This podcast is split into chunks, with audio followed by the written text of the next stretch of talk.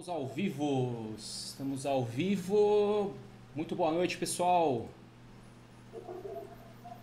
Muito boa noite. Configurando aqui os, os botões. Todo mundo me ouve, todo mundo me vê. Boa noite. Para quem ainda não me conhece, sou Leandro Oliveira, mantenedor escolar aqui de Santo André, São Paulo. E hoje nós temos um encontro muito especial, muito especial devido a essa esse grande movimento do nosso país, né? todo mundo aí envolvido, todo mundo preocupado, sem respostas, né? nós que somos mantenedores, gestores escolares, com base aí com relação ao coronavírus. Então, pensando nesse problema, pensando nesse problema que todos nós estamos juntos nessa causa, nós é, pensei em convidar um amigo muito especial, muito querido, é, trabalha junto com conosco aqui nas nossas unidades do espaço inicial. É o nosso amigo Dr. Álvaro Barbosa, advogado especialista em direito empresarial e hoje nós vamos ter uma presença ilustre dele aqui, né, que ele vai nos ajudar, ele vai aqui tirar muitas dúvidas com relação a esse grande é, desafio, né, para nós. Um amigo é, muito para nós que estamos enfrentando esse grande problema. Então vou compartilhar a tela aqui com você a partir de agora. Gostaria de dar as boas-vindas aí. Boa noite, doutor Álvaro Barbosa. Seja bem-vindo à nossa página aqui, Leandro Oliveira, e aos nossos amigos mantenedores, gestores de todo o Brasil. Boa noite, doutor. Boa noite, Leandro. É uma honra poder participar ao vivo do seu canal, que tem uma audiência imensa, um público maravilhoso. Parabéns pelo papel aí de capacitar e auxiliar os gestores de escola, que realmente precisamos dessa ajuda e desse auxílio para tudo dar certo. Eu peço desculpas às vezes pela imagem que não dá mil maravilhas, que, que é fazer em casa as atuações live não é 100%, mas o que importa é sair o resultado final. É, com certeza. Hoje nós estamos aqui, doutor Alvo, nós estamos aqui no nosso canal do YouTube, também estou compartilhando aqui no nosso Instagram. Até convido o pessoal que está no Instagram a vir aqui para o meu canal do YouTube, onde estou compartilhando a tela com o Dr. Álvaro aqui. Para quem não conhece minha página, é youtube.com/barra Leandro Oliveira Net, tá bom? Hoje eu estou com fone de ouvido aqui, diferente das outras lives, é porque eu estou ouvindo aqui a, a transmissão do, da casa do Dr. Álvaro, né? Estamos em, todos em home office, né, doutor? Com base nesses grandes, grandes desafios, essa grande situação que nos pegou de surpresa, né? Nos pegou de surpresa. É, o que acontece? Nessa semana, né, como eu fiz o convite, nós temos um grupo no WhatsApp, eu participo também de alguns grupos de mantenedores escolares, doutor. E com, eu fiz o convite para o pessoal para, né, e também convidando o pessoal a participar desse nosso encontro aqui. E antecedendo aí a live, eu já deixei algumas, fiz, é, solicitei que fizesse algumas perguntas, né, com base aí as principais dúvidas que o pessoal tem, principalmente a questões jurídicas, né, doutor? Questões jurídicas. Hoje aqui a nossa audiência são mantenedores e gestores, a maior parte do ensino regular, né, desde escolas que atendem só berçário, escolas que têm berçário e educação infantil e também escolas de educação infantil fundamental e também escolas de educação infantil fundamental e ensino médio, espalhados por todo o Brasil. E aí, no grupo, já antecedendo, né, já antecipei isso, coloquei algumas perguntas aqui para o pessoal, é, nos separar, deixar separadinho aqui para a gente já começar, ser bem objetivo com o nosso conteúdo. E desde já, queria que é, a maior parte do pessoal está com dúvida relacionado ao quê? Relacionado às mensalidades, né? Eu acho que pegou todo mundo de surpresa e eu queria que o doutor, com base jurídica, né, desse uma, uma explicação como que está sendo né, o governo, é, o que, que o doutor tem acompanhado sobre isso e as situações aí com base nessa questão de mensalidade que o doutor poderia esclarecer. E desde já eu gostaria que o pessoal aqui do YouTube, aqui no Instagram, colocasse as suas dúvidas, suas perguntas também, tá bom? Coloque as suas perguntas, vamos participar aqui desse encontro e com certeza é uma ação muito importante. Deixa a sua dúvida aqui conforme aqui a gente vai respondendo, beleza? É isso aí, doutor. O que, que o doutor pode nos ajudar com relação às mensalidades? A mensalidade, é, eu acho que é a dor que mais apresenta hoje porque o cenário é totalmente incerto, né? A gente não tem uma definição de como vai as coisas acontecerem. Por conta disso, o que eu tenho para dizer? Todas as escolas, via de regra, quando realizam um contrato de prestação de serviço com seus alunos, ela firma um documento, que é um chamado contrato de prestação de serviço. Esse contrato, ele tem a matrícula, tem uma anuidade dividida em parcelas, e esse contrato rege que se pedir o cancelamento ou se pedir a suspensão do pagamento, essas pessoas teriam que honrar os seus compromissos normalmente. Então, se nós agirmos pelo ponto de vista contratual, pelo ponto de vista da legalidade do contrato, sem enxergar o cenário macroeconômico, nós estaríamos equivocados na melhor decisão. Por quê? Nesse momento, a justiça ainda não enfrentou nenhum caso específico de como deve ser o pagamento, se deve ser suspenso ou não deve ser suspenso. Quando não existe nenhuma decisão na justiça e quando o nosso contrato que nós temos aí firmado com os educadores não são também, não representam a realidade, existe um X, existe uma incógnita. E como se resolve essa incógnita hoje? Com chamado bom senso, com boa fé, com inovação. Então, do ponto de vista jurídico, os mantenedores, as instituições de ensino, elas teriam a segurança da lei para fazer cumprir o seu contrato. Só se tivesse num ambiente econômico, macroeconômico e social comum. Como esse ambiente atual não é um ambiente comum, é um ambiente que de, a gente costuma dizer de incertezas e dúvidas, então o que nós estamos posicionando do ponto de vista jurídico? Aguardar uma posição definitiva do governo se o governo irá regulamentar esses contratos. Então, eu daria a primeira insight esse sentido, se o governo irá regulamentar ou não esses contratos. Certo. É, o, que nós, o que nós encontramos na, no nosso grupo, né, como são escolas do Brasil todo, o que, que, o que, que a gente tem, eu pelo menos tenho percebido, acho que a maior parte do pessoal que está aqui com a gente ao vivo agora, tem, tem percebido. Alguns estados né, têm tomado medidas, é, algumas mais antecipadas do que outros estados. Né? Até gostaria que o pessoal que está aqui no YouTube colocasse né, o que, que tem acontecido, o que, que tem é, acontecido no seu estado, porque, como que nós estamos falando de âmbito nacional, né, doutor, nós não podemos colocar aqui uma situação, por exemplo, só do meu município, né? Eu sou mantenedor de educação infantil, então, né, quem rege educação infantil é o município. Aqui no nosso bate-papo tem que ser um pouquinho mais macro, né? E eu acredito que a nossa medida aqui, a, nossa, a, a dica que o doutor pode nos ajudar aqui, com relação a situações mais macros que o, que o doutor possa enxergar também. Né? É, alguns estados, por exemplo, têm tomado medidas mais antecipadas, como eu disse, alguns estados estão é, demorando um pouco para tomar essas medidas, e quando a gente fala de âmbito de município, aí a situação ela afunila mais ainda, né? Porque o município, cada município ali fica esperando o seu estado e alguns estados, alguns municípios, pelo que eu tenho percebido, tem algumas situações assim, alguns já solicitaram que as escolas é, eles tenham é, é, eles recomendam que as escolas fechem.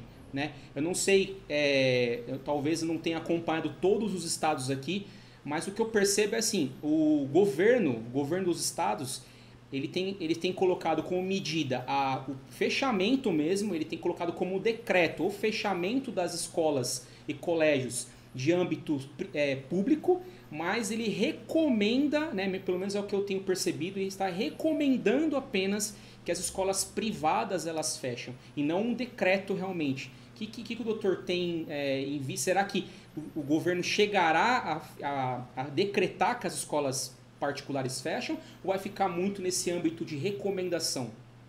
Eu vou, eu vou mais além, inclusive, Leandro. Por quê? É, independente da recomendação do órgão governamental, a minha orientação para quem faz parte da minha carteira de clientes, que são algumas escolas, eu já orientei juridicamente a fecharem de imediato. Certo. De uma maneira sumária. E eu vou explicar o porquê disso, justificando. Hoje, se você recebe esses alunos e esses alunos, por algum motivo, fique demonstrado que a escola contribuiu ou participou para poder ter o, o a, a, infecção, para poder ter o contágio com outro aluno que porventura tenha problema, algum funcionário, a escola assume para si uma responsabilidade imensa, porque ela não pode alegar que ela desconhecia o fato. Então, entre a escola, com todo respeito, perder um faturamento que eu sei que é, pode chegar até a falência, ou a escola vir a responder por um eventual dano causado a seus alunos, porque permitiu um contágio dentro do ambiente escolar, essa segunda opção é muito mais grave. Então, em São Paulo, que normalmente é o espelho para o Brasil, sim, sim. A, a maioria dos municípios, Leandro, e que nos assiste, já determinou que a partir de amanhã, salvo engano, cada hora está mudando, ou segunda-feira, todos os estabelecimentos comerciais com acesso ao público fechem. Ponto. E corretamente. Uhum. Então, o que deve ser feito nesse momento? Porque todas as pessoas que estão hoje fechando estão com uma incógnita. Eu tenho que pagar o aluguel, eu tenho que pagar amanhã, dia 20, uh, os vale, eu tenho que pagar a minha conta de água, luz, e não sabem como vão receber, porque não vai prestar o serviço. Uhum. Mas eu reafirmo a quem nos assiste aqui com segurança. Tomem a decisão de fechar a escola para não permitir que um aluno que ali possa ter o risco de contrariar o vírus. Depois desses pais, Deus me livre, acontece uma fatalidade, responsabiliza a escola. Isso sim tem âmbito civil e criminal envolvido. Então, a nossa sugestão jurídica ela tem que ser alinhada a um cenário inovador. Então, eu acho que seria o ponto fácil, apenas como um jurídico de qualquer lugar, um advogado, falar fecha a escola e esquecer a, as escolas ao Léo. Não, eu acho que aí entra a engenharia da escola, junto com o seu departamento jurídico, junto com o seu departamento de marketing, contador, achar soluções inovadoras para que você consiga manter o seu faturamento e sua receita. Uhum. Eu acho que seria esse o principal ponto, Leandro. Certo. O que nós temos visto também nesses últimos dias, é, principalmente hoje, que eu tenho acompanhado nos nossos grupos aqui, é uma, é uma, uma situação entre sindicato patronal e sindicato de empregados. Eu vi algumas situações onde alguns sindicatos de alguns, alguns, algumas cidades, no caso, tem colocado assim, aquela aquela entra aquele impasse, né? Algumas situações que eu tenho acompanhado, não sei se o pessoal pode comentar aí aqui no nosso chat, é, onde o sindicato de empregado tem colocado que nem home office, por exemplo, o colaborador possa trabalhar. Então, assim, eu não sei se nesse caso aqui, é, o que eu tenho visto alguns comentários, o pessoal, por favor, comente aqui no chat. É, e aí fica uma situação também muito difícil, né? Porque questão trabalhista, ninguém estava preparado para férias agora, né? Nem todo mundo tem, tem vamos, vamos ser bem aqui aberto, todo mundo é empresário aqui, nem todo mundo tem o seu recurso, né, preparado para antecipação de férias, né? E ninguém sabe também como será, né, algumas situações se vão passar de 30 dias isso aí. E aí, sindicatos de empregados é, colocando a situação de, olha, nem é para ter trabalho home office. Aí eu queria. que, situação, né? Que situação. Eu. Posso falar um minutinho já, Leandro? Posso, pode sim, pode sim, por favor. Então, tá bom. O trabalho home office, ele não é uma vontade do sindicato X ou sindicato Y. O trabalho home office é uma lei federal que a CLT autoriza. Ponto. Pode existir convenções coletivas desautorizando o trabalho home office? Pode. Mesmo que exista essa lei desautorizando o home office, eu entendo que surgiu um fato extraordinário de tamanha magnitude que você pode firmar acordos individuais se o sindicato se negar a autorizar o home office e vocês buscarem através do home office Desculpa, entrou uma ligação aqui, pessoal, ao vivo. Então, através do home office, conseguirem fazer sua escola faturar com inovações e ideias que a sua escola consiga se manter viva e mostrando valor para o seu cliente, e para o seu aluno e para os seus funcionários. Então, acho que seria importante, se tiver oportunidade, Leandro, de a gente tentar compartilhar algumas experiências de ideias que eu acho que dão certo uhum. para a escola. Optar pelo trabalho home office, optar em conseguir demonstrar para os pais que a escola é necessária e o pagamento dela também é obrigatório e necessário. Certo. O que é o que eu tenho visto assim, o grande desafio, né? Como nós estamos aqui é, conversando com vários mantenedores de, é, é, espalhados pelo Brasil, mais uma vez digo isso. algumas, alguns mantenedores somente de educação infantil e outros, e outros também, né? Ou então somente ensino fundamental, o que eu vi de maneira geral foi com que a, as escolas de educação de ensino fundamental e de ensino médio tem adaptado, né, adaptado nesse momento para um trabalho é, home office online, ou seja, entregando as atividades para o, o aluno ser, é, ser, realizado em casa. E aí cada, cada instituição tem aí sua, sua particularidade, algumas com alguns dispositivos, outros mais, outros menos, alguns uma, com algumas tecnologias mais, outras menos, enfim. Mas o grande desafio que eu, que, eu, que eu enxergo é para as escolas de educação infantil, né? que é, que porventura todo mundo sabe aqui que a maioria das pessoas, os pais, nossos clientes, enxergam muitas da educação infantil não como educacional, mas sim como uma educação assistencialista, vamos colocar aqui um aspas, né?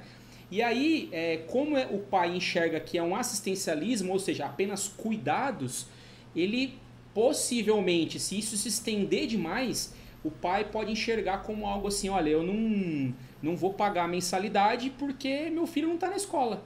Isso está previsto acontecer, não é verdade? Então, de repente, a gente tem algumas ideias aqui que o doutor, de repente, tem como sugestão de se fazer, é, para que a gente venha é, nos ajudar também com essa questão de, como igual o doutor falou, de agregar valor, né? Agregar valor e mostrar com que a escola esteja preocupada, esteja junto nessa jornada, né? Eu vou, eu vou então tomar a liberdade de me direcionar para a educação infantil nesse primeiro momento. Ok, ok. A educação infantil ela é vista como uma casa que cuida de crianças, normalmente como um depósito que cuida de crianças. Infelizmente, infelizmente. Esse coronavírus vai permitir que vocês da educação infantil, que os gestores e profissionais demonstrem o seu valor e a responsabilidade que é ser um educador que cuida das crianças no ensino infantil. E como que pode ser essa demonstração de valor?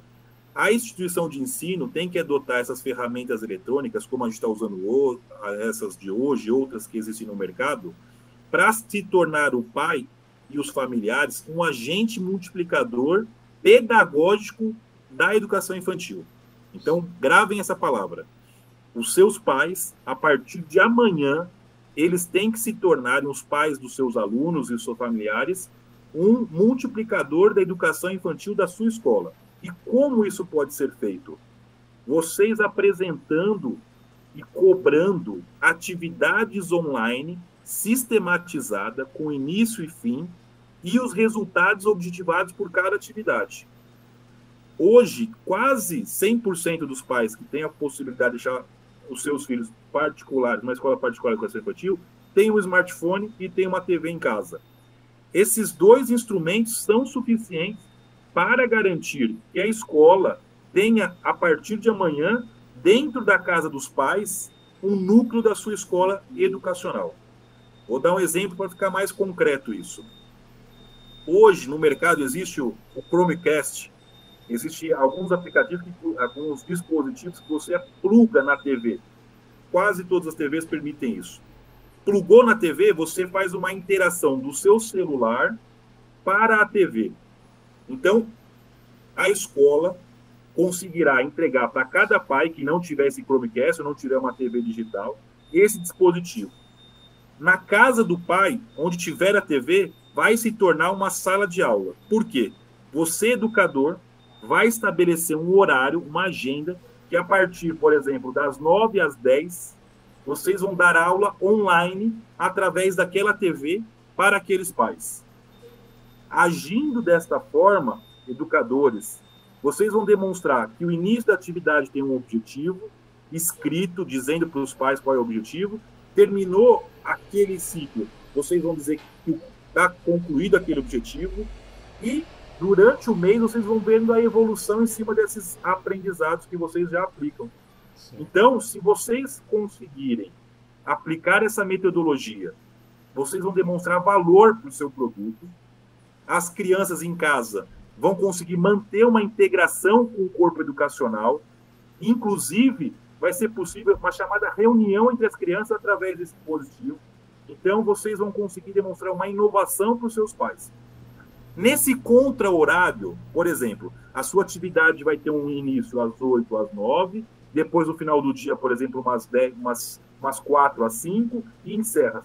Nesse intervalo, você vai dizer para os seus pais: os meus professores estão neste exato momento se capacitando numa plataforma online para quando vocês retornarem para minha escola, vocês terão professores renovados para o mundo digital e renovados para toda a situação por conta da capacitação que eu, escola, dei para os meus professores. Certo. Então, vocês vão conseguir demonstrar um valor que o pai não vai conseguir falar, não vou dar o dinheiro para a escola para pagar a mensalidade.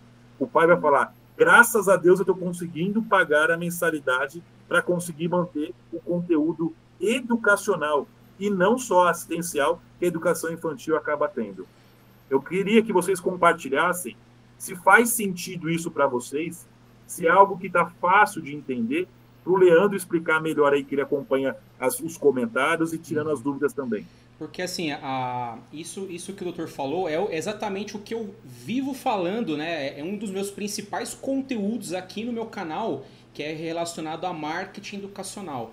É, é você agregar valor na sua marca, agregar valor na sua empresa, agregar valor na sua escola, se diferenciando dos demais, é, diferenciando do mercado. Eu acho que é aquela coisa, tem uma frase que existe assim, né? Enquanto alguns choram, outros vendem lenços, não é verdade? Então, assim, o que eu quero dizer é um momento agora de nós nos recriarmos e ao invés de a gente ficar focado no problema, que é um problema que está que tá impactando nível mundial, a nível mundial, né? Mas é um momento da gente nos, nós nos unirmos e criarmos força, trocarmos ideias para que nós venhamos agregar valor na marca de vocês. Mas assim, doutor, o que eu tenho é de repente que o pessoal possa ter dúvida aqui aproveitar essa rica oportunidade de questão jurídica é de relacionado aqui, ó, até mesmo tem um, tem um, um colega aqui que está tá aqui no YouTube. Nós estamos em 106 pessoas, doutor, 106 pessoas participando. Oh, agora, nesse momento, José Raimundo, ele disse para a gente assim agora, ó, para exigir do professor atividade online é necessário uma normatização. Não é simples fazer isso. O que, que o doutor vê nesse cenário agora? O que, que, que, que a gente vai precisar? De repente não tem essa normatização, né? Vamos, vamos... Eu, vou, eu vou esclarecer um pouquinho mais. É, o professor que for realizar o conteúdo online exigiria um contrato específico para ele ter esse papel. É diferente do professor dar a sua aula e ela se tornar online, porque isso, o seu contrato de prestação de serviços, ele abrange a possibilidade de você fazer exposição do seu professor, desde que você crie um chamado direito de imagem. Então, o, o querido telespectador aí é José. José é Raimundo, José Raimundo. José Raimundo, foi muito oportuna a sua pergunta, mas existe uma diferenciação de você exigir do seu professor que ele crie o conteúdo online, ou seja, aquele material pedagógico que vai ser disponibilizado de maneira online, que são atividades e tudo mais, e uma diferença de você exigir que ele continue a prestar o mesmo serviço que ele fazia dentro da sala de aula, só que você transmitindo esse serviço de maneira online. Essa segunda opção, o seu contrato, via de regra, um contrato padrão, já permite isso, mas é adicionalmente, se não existir, uma cláusula de direito de imagem, exploração da imagem dele. Se vocês tiverem dificuldade em achar conteúdo pedagógico, que eu acho que é o maior dilema hoje que vocês vão ter, o que eu passar durante 30, 60 dias de maneira dinâmica, lúdica, para um pai, que a gente fala que seja um leigo educacional, conseguir aplicar essa engenharia que vocês têm que fazer um corpo entre vocês, com o marketing, um corpo com o pedagógico, um corpo com o tecnológico, para vocês se unirem. Esse grupo que está hoje nos assistindo, sem dúvida, tem mentes que já utilizam pensantes que daria para usar algum material compartilhado. Então, a minha sugestão é, se não seja amanhã, mas a partir de segunda-feira, vocês já avisarem aos pais que estarão disponibilizando esse aprendizado, vocês já regulamentarem com seus professores esse termo de aditivo, se não tiverem, é um termo aditivo de imagem tranquilo em ser feito, e o material, vocês entre vocês já conseguirem disponibilizar. Então, a minha sugestão, José Raimundo, é que você, como educador, mesmo você falando que não existe uma lei ou dizendo que não existe uma lei, esta lei hoje pode ser aplicado o chamado bom senso, que é o bom senso da sobrevivência em razão de uma crise, de um fato superveniente, que a gente no direito fala de caso fortuito ou força maior. Então, terá amparo jurídico a instituição de ensino que buscar meios alternativos para manter o seu conteúdo pedagógico e manter a regularidade educacional dos seus alunos. Então, eu faria adicionalmente um termo aditivo de home office, que mesmo que porventura não tenha no contrato, é fácil de incluir, um termo aditivo de direito de imagem, faria com o pai um termo para ele poder se, entre aspas, ficar ciente de que você está disponibilizando aquele material, aqueles horários, e uma agenda online acompanhando o resultado. Então eu vejo que é assim que vocês do ensino educacional infantil vão conseguir se posicionar. Para o ensino médio e fundamental, com todo respeito, eles têm um pouco mais de conteúdo online pedagógico, um conteúdo já do chamado EAD mais fácil, porque o mercado já vem exigindo mais tempo. A educação infantil não se exigia a partir de hoje. Então, se vocês conseguirem se antecipar a produzir esse conteúdo e formar cada pai, cada familiar, um multiplicador da sua escola de aprendizado, vocês sairão na frente com inovação e vão fidelizar esses pais. Entendi. Então, em resumo, é, é possível, no âmbito jurídico, é, é, permitido, então, a nós adotarmos essa questão do, do online, vamos chamar assim, apenas adequar o colaborador a, a esse uso de imagem. Enfim, em resumo, seria, para responder a dúvida aqui do nosso colega, seria isso. Totalmente possível, sim. Totalmente possível, sim. Você pode compartilhar com o seu departamento jurídico aí da sua empresa, com a sua contabilidade que normalmente dá um suporte, uhum. e pedir para ele alguns modelos desses dois documentos, direito de imagem e aditivo contratual para o home office. Uhum. Certo. É, e assim, doutor Álvaro, o, com relação à questão contratual, claro que cada instituição de ensino tem ali o seu modelo de contrato de prestação de serviço, olhando toda essa crise, todo esse, esse movimento, é, é possível o pai solicitar o cancelamento dessa mensa, desse contrato e é, ser, é, vamos dizer assim, isento do pagamento de multa? Vai ser, além de possível, vai ser a maior dor que vocês vão sentirem certamente todas as pessoas que nos assistem hoje é porque já enfrentaram esse problema. Ou seja, já tiveram pedidos de cancelamento da mensalidade que hoje está vencendo ou que irá vencer no final do mês ou no início do mês. Uhum. Como deve agir nessa situação? Qual a força-tarefa jurídica e não jurídica que vocês têm que fazer? Primeira coisa é demonstrar que vocês vão manter a questão do seu serviço, da prestação do seu serviço. Segunda coisa, dizer que o governo provavelmente vai estudar medidas alternativas de socorro à economia, porque o governo vai trazer medidas de socorro à economia.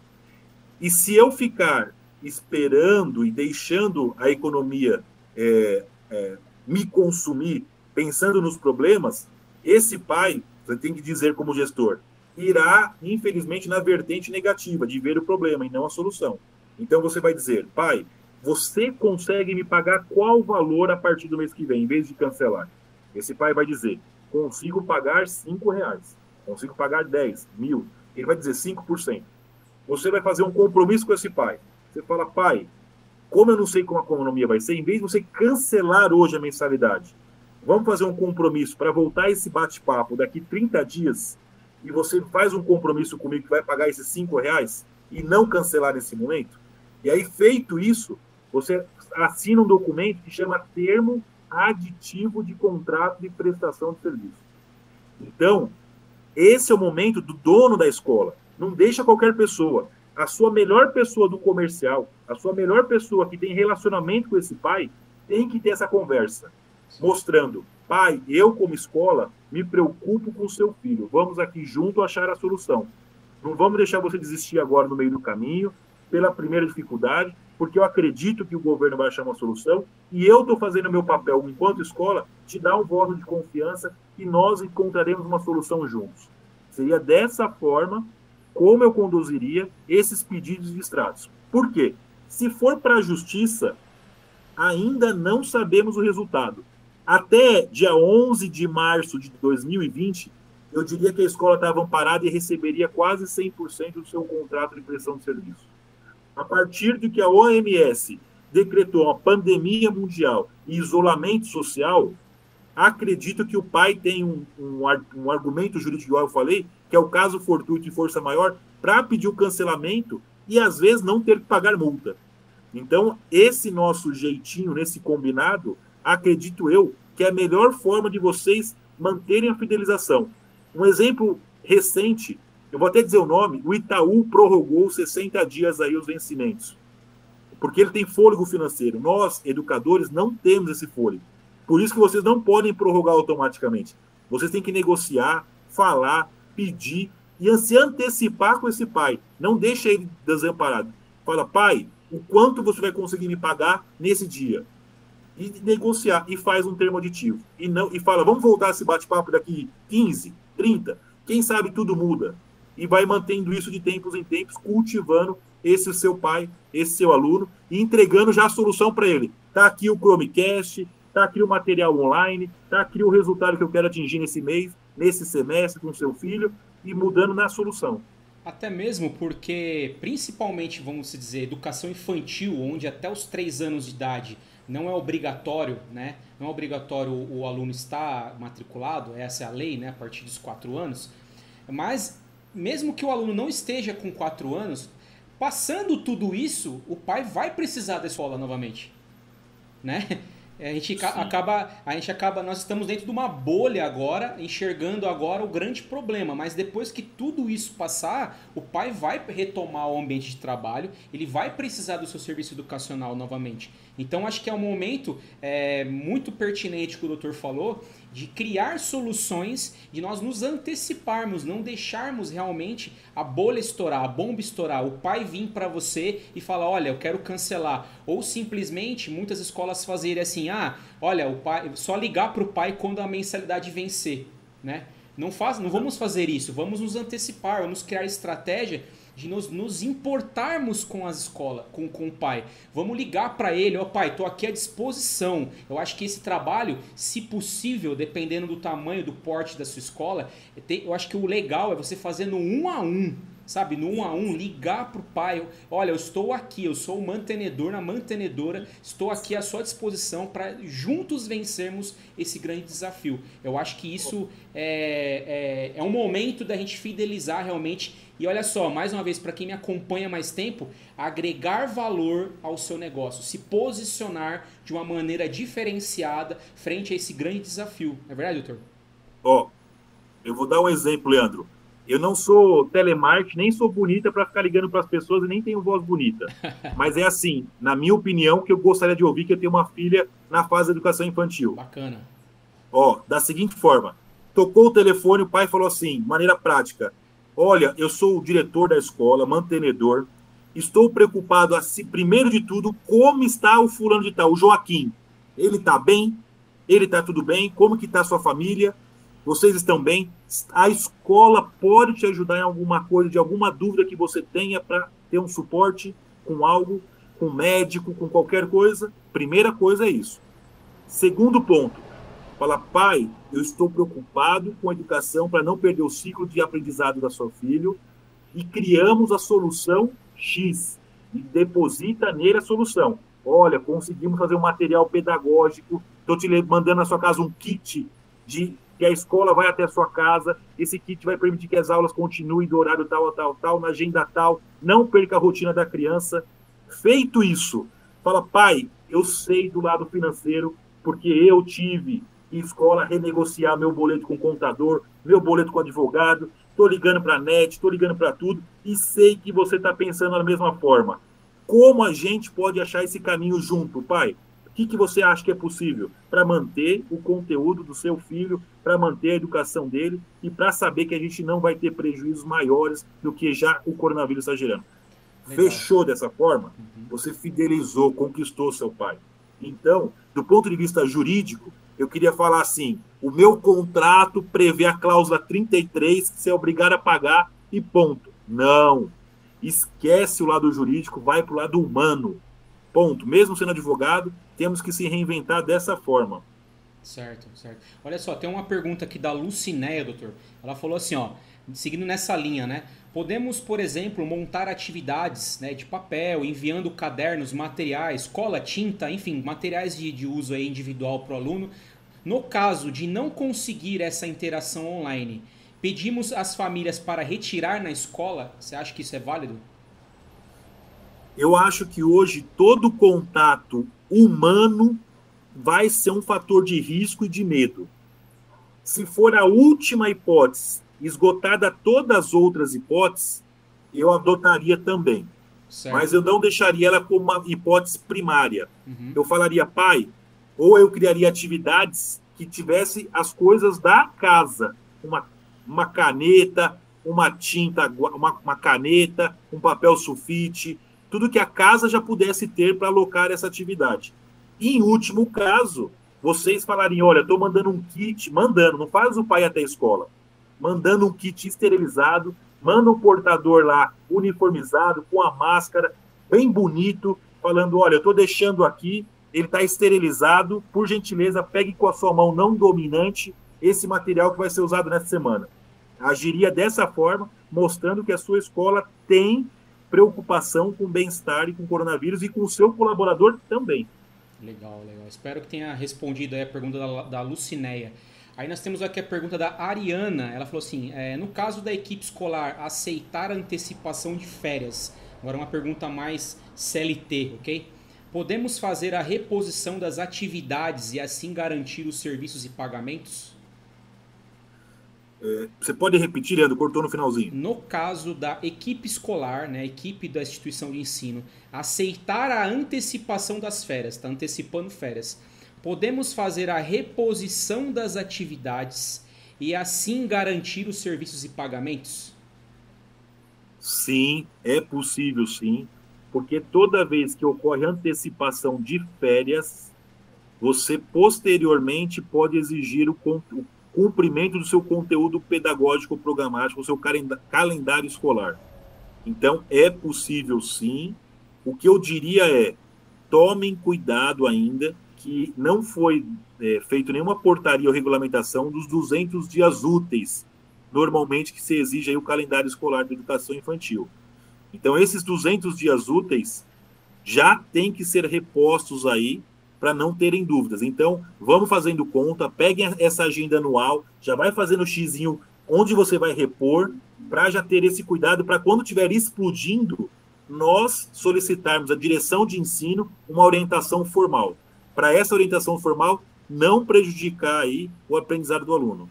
Porque no geral, o que está acontecendo, né? Pelo menos aqui no nosso município aqui, Santo André, falar por pelo meu caso aqui que eu recebi um, um, comunicado da Secretaria de Educação do município de Santo André, sou de Educação Infantil e Berçário também, está atendendo a questão do governo do estado de São Paulo, né, no meu exemplo aqui, onde a documentação nesse caso aqui, do meu caso, o que eles estão prevendo é do dia 23 até o dia 5 de, de, de abril. Então, não sei agora aqui de mente quantos dias vão dar, mas acho que nem 20 dias, certo? Se tudo corresse bem, no máximo de 30 dias e tudo a, a 30 dias aí tudo voltasse ao normal, creio que boa parte das escolas poderiam repor tudo isso lá em julho, ou então até mesmo numa emenda de feriado, ou até mesmo em dezembro. A grande preocupação é se isso estender por mais aí chegar a 90 dias, que é onde tem grandes rumores disso acontecer. E aí calha no que o doutor está falando, de repente de estourar, não ter como repor. E aí é onde eu acredito que boa parte das escolas, todos nós vamos é, ficar sem o que fazer, porque vão ser três meses aí. Como que será reposto isso, né? De que maneira? Você acredita que o governo de alguma forma vai intervir nisso para quebrar essa questão da lei aí dos 200 dias letivos, 800 horas aula, né? salvo engano, que acho que é mais ou menos essa é o decreto da LDB no caso, né? Vai, Leandro, ela, ela vai rever ontem para as instituições de ensino superior eles liberaram 100% de aula EAD para quase todos os cursos, o algo inédito, de uma hora para outra, exceto medicina e direito, eu estou sabendo ainda que tem uma discussão ainda dizendo ainda. Uhum. Para a educação infantil, com certeza haverá uma regulamentação readequando esses dias letivos. Uhum. Sem dúvida alguma, haverá essa regulamentação. Certo, certo. Vamos ver se tem mais alguma pergunta aqui. É... Tem a Isabelle Rodrigues, ela falou aqui, ó, boa noite, é, mas eu queria saber se no caso já antecipamos as férias. No caso, ela já antecipou, ela já tomou a iniciativa e antecipou as férias. Ótimo. E eles, no, e eles no período de férias vão estar na escola. É, por que dar desconto, já que no período de férias eles pagam a mensalidade? A gente tem que perceber que hoje não diria o termo desconto porque se eu for trabalhar com o termo desconto, é, não tenho obrigação nenhuma de dar. Nenhuma, nenhuma mesmo. Meu contrato está garantido nesse sentido. E eu tenho os gastos normais. Tirando ontem que o governo regulamentou, ou melhor, anunciou que vai reduzir a carga horária e vai permitir reduzir a carga salarial também, o valor salarial, isso que vai conseguir que você tenha uma margem de dar algum benefício para o pai. Eu uso o termo benefício para o pai porque provavelmente os seus pais não terão renda algum período, vão ficar sem renda, até o governo ver como vai resolver. Então, se você for levar a ferro e fogo como mantenedor, dizendo que não vai dar nenhum benefício, nenhuma contrapartida, esse pai vai se sentir que você não está com um olhar humanizado e muito provavelmente vai tomar uma decisão drástica de falar: ah, já que é assim, eu sou obrigado a tirar meu filho da escola. Então, é, eu também não quero que vocês, gestores, tenham prejuízos maiores que já estão tendo. Então, o bom senso aí será: se você já deu as férias, como é o caso dessa querida telespectadora aí que fez a pergunta, e ela vai ter que depois dar a aula ou seja, vai não ter nenhum fluxo de caixa, provavelmente, a minha orientação é, nessa situação, conversar com esse professor e explicar, professor, eu te dei as férias aqui agora e gostaria de saber se quando você retornar, eu posso reduzir a sua jornada e eu posso reduzir a sua carga salarial. E tentar que essa engenharia de carga salarial reduzida compense a aula que ela vai dar depois. Por quê? Esse, essa pandemia, pande, pandemia, pandemia, pandemia é. vai ficar de 30 a 90 dias no mínimo, no mínimo. E as férias, o máximo que eu vou me antecipar são 30. Então eu vou tendo provavelmente 30 a 60 dias para trabalhar meio período com esse professor e ele vai conseguir atender tranquilamente essas demandas por EAD. Certo, certo. E essa questão salarial, doutor, já tá, já, o doutor está sabendo se já está decretada na questão de. É, porque nós temos o quê? Nós temos o, o lado da empresa na questão de né, fluxo de caixa, né? E aí nós temos todos os nossos custos, questões aí de principalmente os trabalhistas, que é o que, é o que pega mais esse momento já tem alguma, alguma informação sobre vai reduzir, vai ser possível? O Ministério do Trabalho entrou com essa questão de poder reduzir salário do empregado? É, é até importante falar, a gente gosta de falar do Ministério do Trabalho. O Bolsonaro, ele chegou, primeiro ato dele foi acabar com o Ministério do Trabalho e tornar ele uma secretaria. Certo. O que isso quer dizer assim? a visão Bolsonaro, com todo respeito, independente do partido que seja, se é esquerda ou direita ou centro, certo. é uma visão pró-empresário e pró-economia. Então ele acabou com o Ministério do Trabalho, tornou-lhe uma secretaria do Ministério da Economia. Ontem, o Ministério da Economia fez uma resolução interna, já encaminhando uma minuta de projeto de lei e medida provisória determinando a redução de 50%. Ou seja, se ele já está fazendo isso com seus ministros, acredito eu que a chance é muito grande de ser aprovado aí os 50% de redução da jornada e os 50% de redução do salário. Hoje, esse exato momento, às 19h46, não tem nem lei aprovada. mas já tem encaminhamento de lei do Ministério da Economia, que hoje representa o Ministério, o antigo Ministério do Trabalho, determinando essa determinação de reduzir carga horária e salário. Certo. E nesse caso, desse, desse alvoroço todo, até uma pergunta aqui de uma, de uma nossa colega, é a Regiane Garcia. Ela falou assim: e, e demissão de colaborador nesse momento pode ser realizado? É, quase todas as convenções coletivas do ensino fundamental e ensino médio prevê uma garantia de semestralidade. Uhum. A educação infantil, algumas têm, algumas não têm. Uhum. Eu diria para vocês que quem tem a garantia da semestralidade, vocês teriam amparo para dispensar esse colaborador? Sim. Desculpa. Por quê? Existe um fato fortuito e uma força maior que impede a manutenção do emprego e das atividades. Sabemos que haverá um risco jurídico nessa demissão. Só que entre a demissão e não pagar o profissional por muito tempo, eu opto, na minha opinião jurídica, em fazer a demissão, do que segurar um colaborador não pagando ele por muito tempo.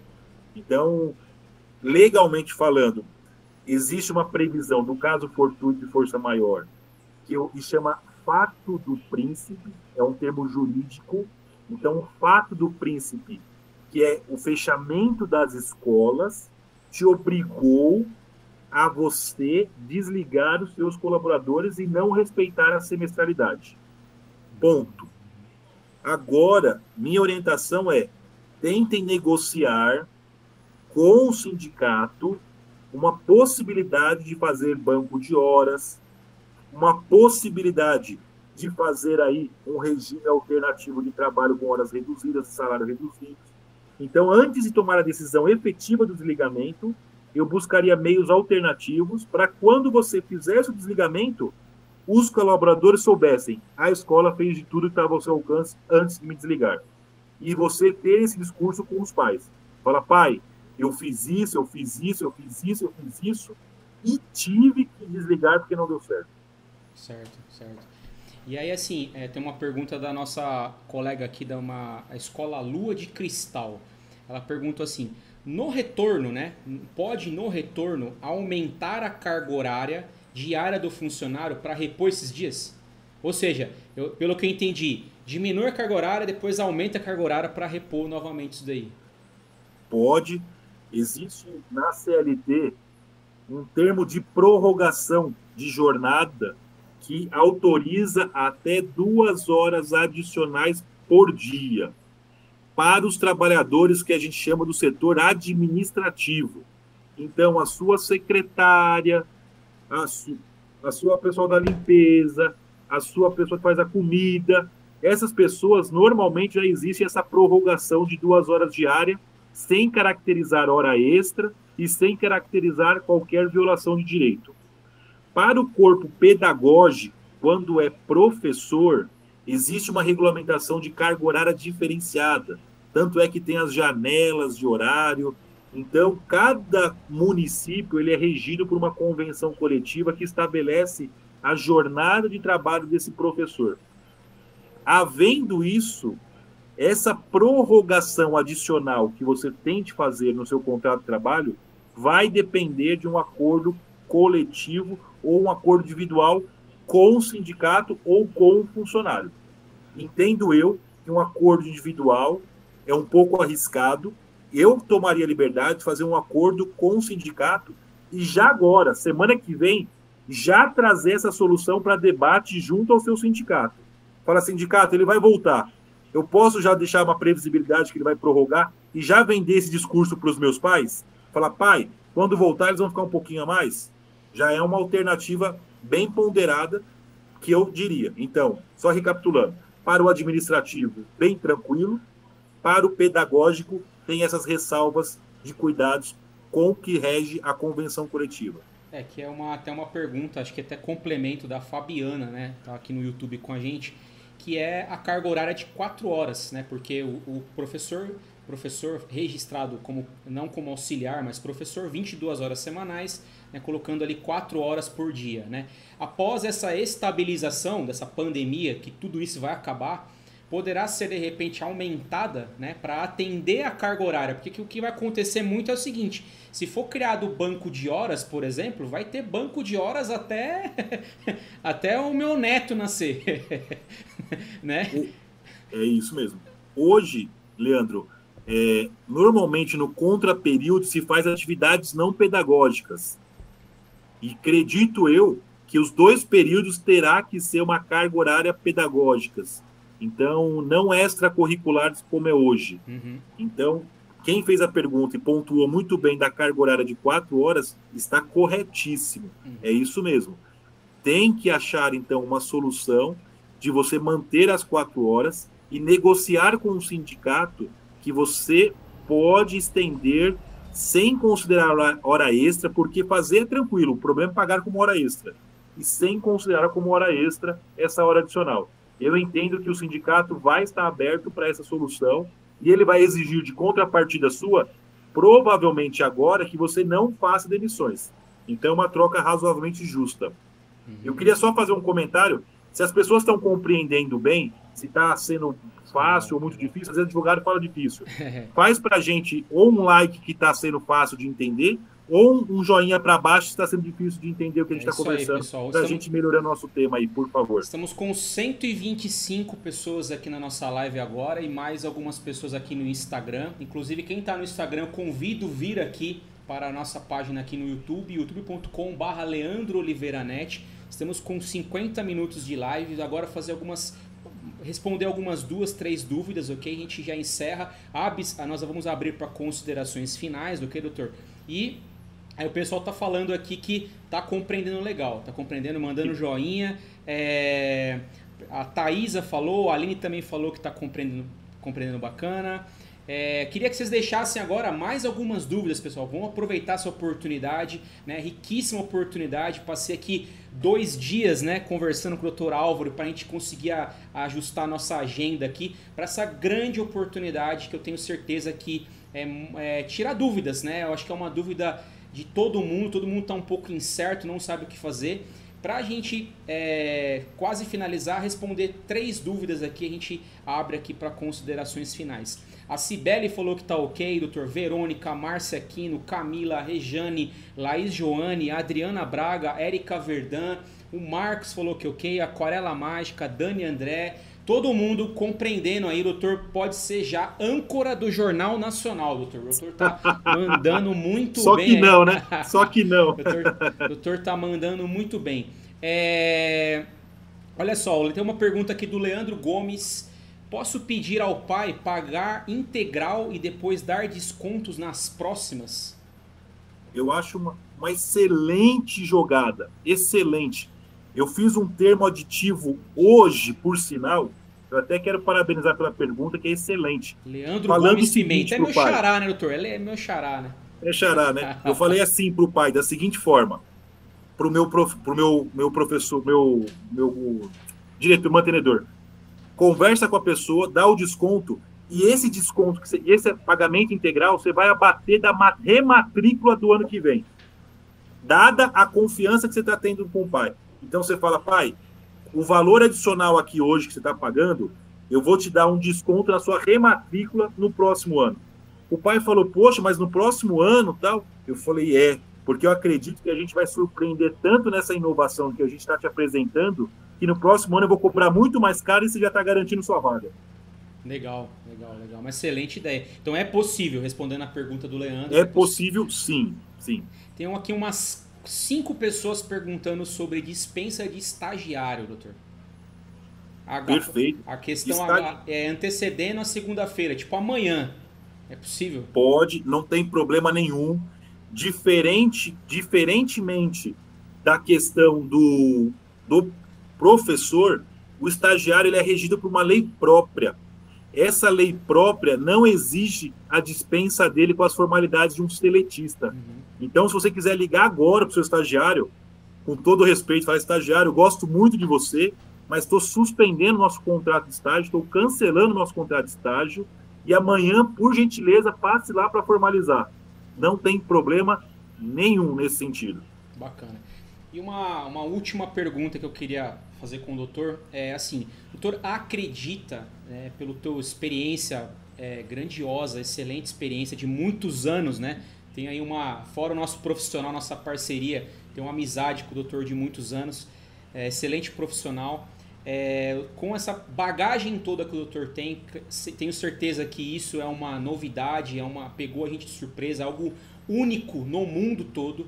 Mas o doutor acredita que para pequenas empresas, o microempreendedor, o, o simples nacional, que é a maioria dos, do pessoal aqui, doutor, o doutor acredita que o governo vai disponibilizar algum recurso para suprir principalmente o caixa, né? Essa, o que o doutor acha? Além de, que, além de questões tributárias, né, que a gente já tem visto aí o FGTS, a, a postergação do pagamento do Simples Nacional, é, mas algum, algum recurso financeiro mesmo de microempréstimo, alguma coisa do tipo, para ajudar nós empresários de microempresa? Sim, e eles estão seguindo o exemplo é, do, a gente chama do BRICS. Eu falo com essa convicção porque, coincidentemente, eu tenho amigos que trabalham no Ministério da Economia e as contas que eles estão fazendo é da onde que virá o dinheiro para socorrer as empresas. Então, literalmente, o governo está pensando não apenas nos descontos que está concedendo aí.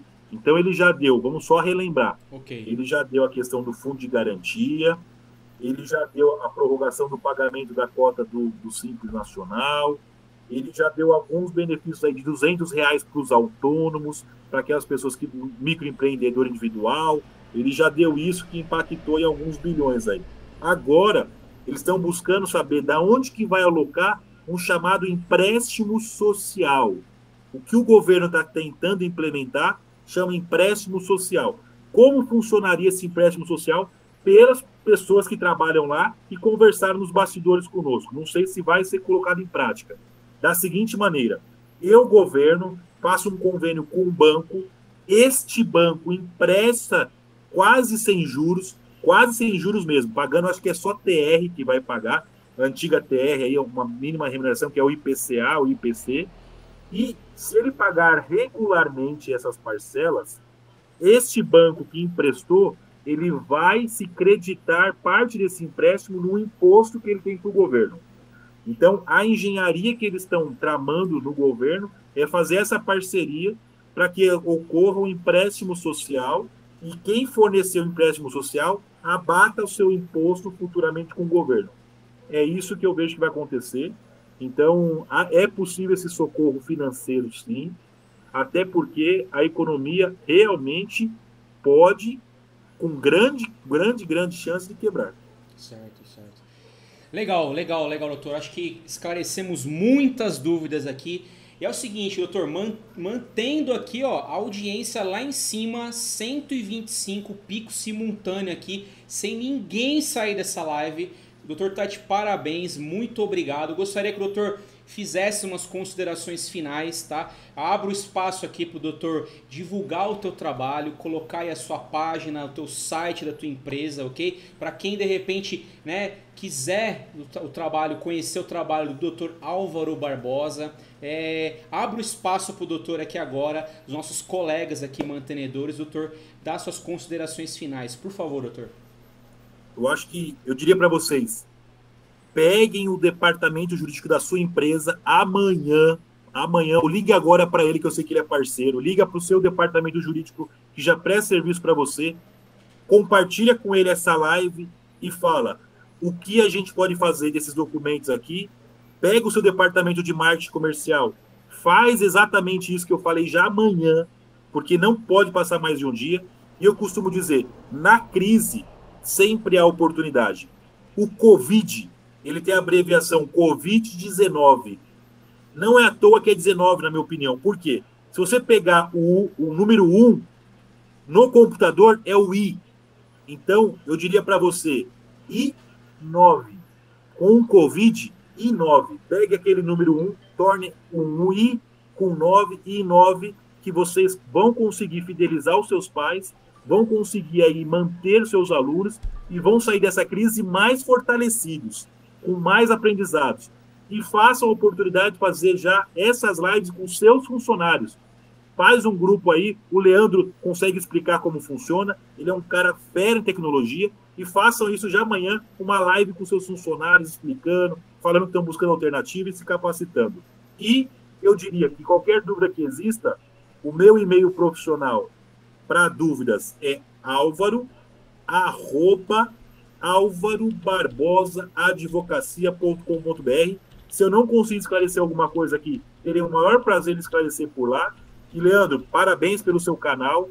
Fico muito honrado em ter prestigiado e participado dele. E, para mim, é um motivo de muita honra poder contribuir um pouquinho com a nossa experiência e aprendizado. Obrigado a todos e desculpa aí pelas condições aí precárias no bom sentido. Que é isso, eu que agradeço, doutor, de coração pela oportunidade, né, pelo teu, pelo teu abrir a tua agenda, abrir o teu tempo, que eu sei que é muito precioso, profissional é, riquíssimo. É, o doutor tem o site também né, do seu escritório, é www.alvarobarbosaadvocacia.com.br. Doutor pode entrar lá. Tem Instagram, doutor? Instagram? Tem. Álvaro underline Barbosa, underline Júnior, JR. Bacana, bacana. O pessoal acompanha o, o doutor Álvaro, especialista em direito empresarial, tem muitos clientes, muitos clientes que são é, escolas e colégios, então ele tem uma bagagem muito rica voltada para a nossa é, especialidade aqui. Nós somos até algumas coisas mais específicas, né? Nosso segmento educacional tem algumas particularidades. E doutor, com certeza, é, muito obrigado mais uma vez de coração por esse tempo. Tenho certeza que ajudou muita gente aqui que estavam perdidos, né? Perdidos, é, faltando informações, não sabiam o que fazer. Com certeza que esse espaço aqui o doutor pôde com certeza é, sanar muitas e muitas dúvidas que nós estamos enfrentando nesse momento. Eu tenho certeza que nós vamos sair dessa, tenho certeza que nós vamos, é, através desse desafio, ok? Desse desafio, é, é onde nós vamos